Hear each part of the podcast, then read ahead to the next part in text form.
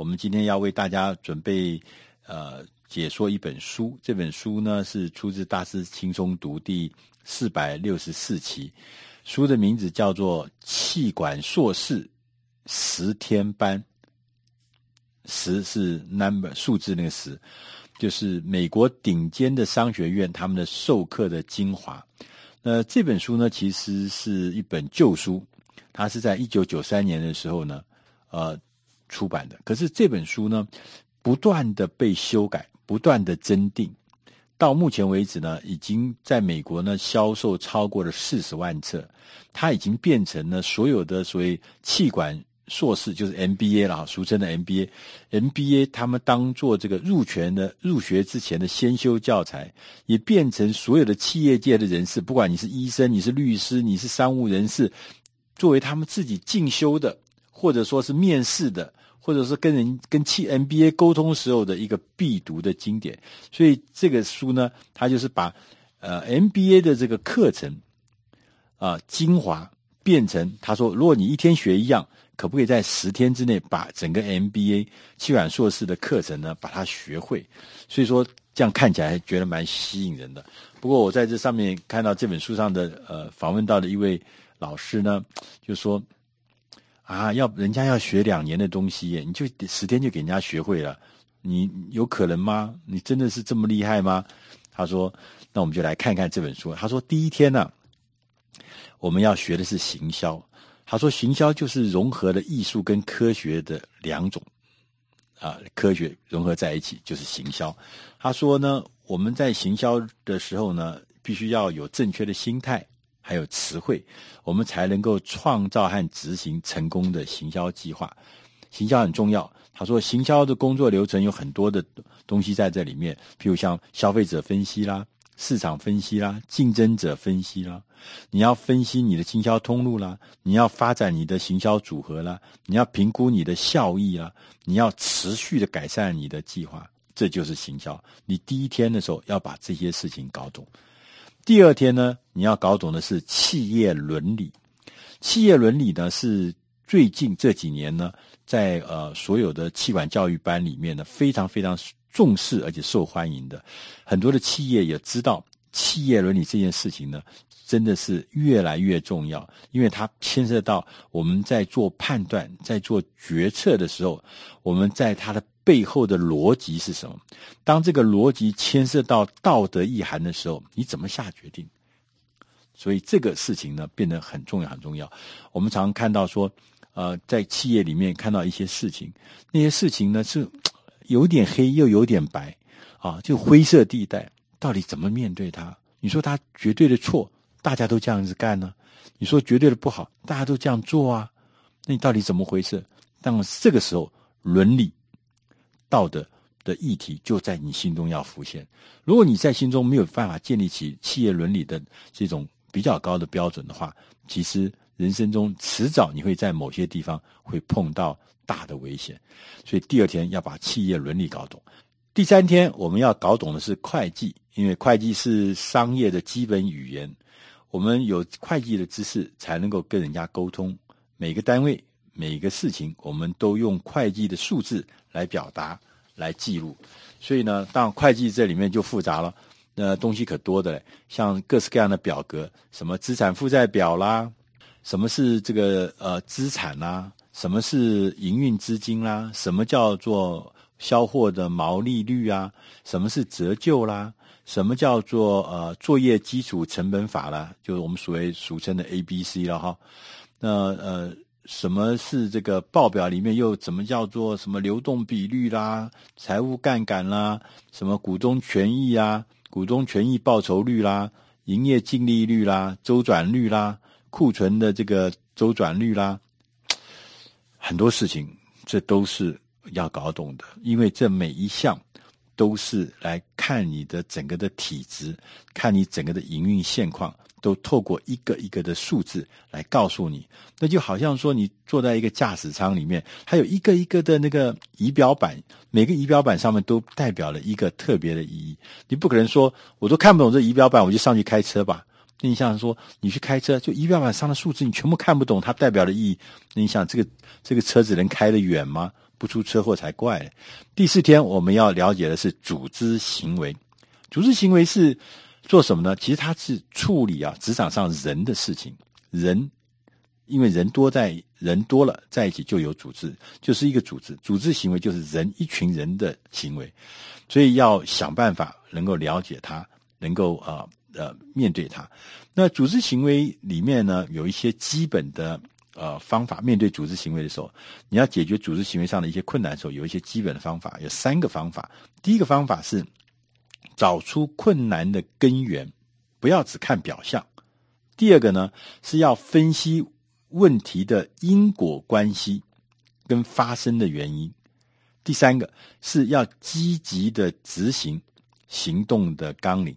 所以在组织行为里面，就这三件事情，你只要把这三个原则掌握了，基本上组织行为的很多很多的理论基础，你可以慢慢的去学。但是解决的方法就这三件事情。第五天的时候呢，你必须要学会量化分析。量化分析就意思是说，我们要用数字啊来解决复杂的问题，来表达复杂的问题。那我们如果能够用量化来呃看事情的话，你通常会比较容易保持客观。我记得很以前我在工作的时候，呃，我们有一个单位叫做编辑部。编辑部是干什么的？写文章的、采访的、写作的、编辑的。所以说，你说你怎么去分说它好还是不好呢？我以前碰到的，就做编辑的，他一定跟你讲说，我写的都可是旷世巨著啊，我出的杂志那可是旷世巨著啊，怎么会说不好呢？为什么？你必须要想个方法，让它跟那个量化、跟数字到底好还是不好？可不可以用数字来表达？当你用数字来表达，你才知道那个好有多好，坏有多坏，这才会保持客观。当你在处理他们的问题的时候，你才能够保持客观，而不是凭着说：“啊，我喜欢这篇文章，我喜欢那篇文章，所以这个是好的，那个是不好。”要用数字。第六天的时候呢，要学的是财务。什么是财务呢？财务呢，对大每个人来讲，只要是在工作呃中呢，就知道财务其实是一个重要的课题。我们呢，总是要想怎么样用最低的成本、最低的风险来因应我们的现金需要，这就是财务的最重要的这个价值所在。那呃，财务的管理呢，基本上，你天天所面对的就是一个是商业投资，公司应该要投资拥有哪些资产，要投资哪些专案，投资哪些新事业。第二个是财务决策，就是选定投资后要怎么支付，要怎么支付你的现金流出去，是用什么方式，用什么节奏，用什么方法来付出去。所以财务管理就管这两件事情：商业投资跟财务决策。第七天你要学的是。作业管理，作业管理就是我们制造或是提供服务的流程。这个流程必须要做好的话，必须要跟人还有跟这个量化的方法跟人的行为要结合在一起。那在作业管理里面有五个问题，五个关键的问题。第一个就是你的产能如何，第二个是你的排程，你如何进行必要的工作。如何进行？第三个是库存，你要作业管理的时候要管库存，库存有多少啦？如是不是可以持续的降低你的库存？像这个 Toyota 汽车说的什么零库存经营法，简直是吓死人了！这么大的工厂竟然没有库存。第四个是标准，如何维持那个运作的高标准？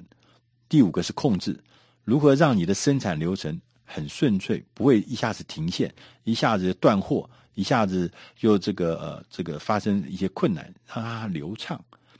第八天我们要学的是经济经济学，经济学其实就是要看清啊，我们这个世界有一个支撑的无形力量，我们要了解它的基本原理，我们要认识这个基本原理，但是我们不是。来追求完美的。那经济学有三大部分，一个是个体经济学，可你都知道，就是处理个人啦、家庭啦这些小的呃产业的这个事情叫个体经济学。另外一个是总体经济学，是关注国家啦、世界啦、城市啦这种叫总体经济学。那现在还有一个经济学叫做全球性的总体经济学，譬如说啊、我们的国际收支账啦，这个国际的贸易啦，还有外汇的变动啦，这些这些这些东西。那第九天我们要学的，这我觉得这是重头戏，叫做策略。什么叫策略呢？策略就是说，我们为了要完成一个特定的目标或使命，我们所做的一切事情、一切作为，这个就叫做策略。那所以策略呢，不是死的，说啊，我现在讲说我们要怎么打，然后就死，不是。策略事实上是一个动态发展的状态。那他在特别讲到说，策略呢，就牵涉到我们常讲的叫做竞争优势。啊，我们要创造竞争优势。什么是竞争优势啊？竞争优势就是说，你必须要去创造或去追求一些你的竞争者没有办法轻易复制的优势或是策略，这就叫做竞争优势。就你要去想想看，有什么东西是你的竞争者啊，就要学也学不来的。那个，如果你拥有这样的事情，那你就是有竞争优势。所以在策略里面呢，最重要是怎么创造你的竞争优势。当然，在这里面有非常非常多的东西，呃，什么呃，有各式各样的层级，有各式各样的这个呃呃方法。那呃，第十天我们要学的是迷你课程，最后一天了。他说前面九天呢是有九个主题。那当最后一天的时候呢，第十天就你要把这些九个主题来做一些综合的运用，所以这个时候呢，你也许可以来做一些所谓迷你的课程，是综合运用型的课程。譬如说，他在这边有建议几个，他说，譬如说，你应该要去上一个说话的迷你课程，你要去上一个谈判的迷你课程。你要去上一个商务写作的迷你课程，你要去学习房地产投资的迷你课程，你要去上这个财务规划的迷你课程。每一个迷你课程都是对你在商业世界里面能够运作更顺遂、工作更得心应手重要的一些呃技术。那透过这样的小的迷你课程，你也许就可以在那个领域里面呃更得心应手。所以他说。我们在这个呃读这个呃 MBA 的时候，他说，也许你可能要花两年的时间，你还把工作辞掉；也许你可能要花呃，呃，如果你读名校的话，可能要花到五百万台币、十七八万美金的这样的学杂费，两年的这个薪资你要放弃工作，然后专心去读书，还要这样子看起来，事实上成本是很高。他说，也许你可以从这本书中。你可以得到一些启示。你从它里面讲的每一件事情、每一个项目，你去一个一个的去把它捡起来，也许你所得到的呃知识、得到的这个学习，不会比一个啊、呃、花了两年时间、花了五百万台币学费的这样子的 MBA 会差。他觉得这本书最大的目的，就是在帮助每一个人。让他用快速而方便的方法，能够看看 MBA 到底在学什么。以上这本书是出自《大师轻松读》第四百六十四期，气管硕士十天班，美国顶尖商学院授课精华，希望你能喜欢。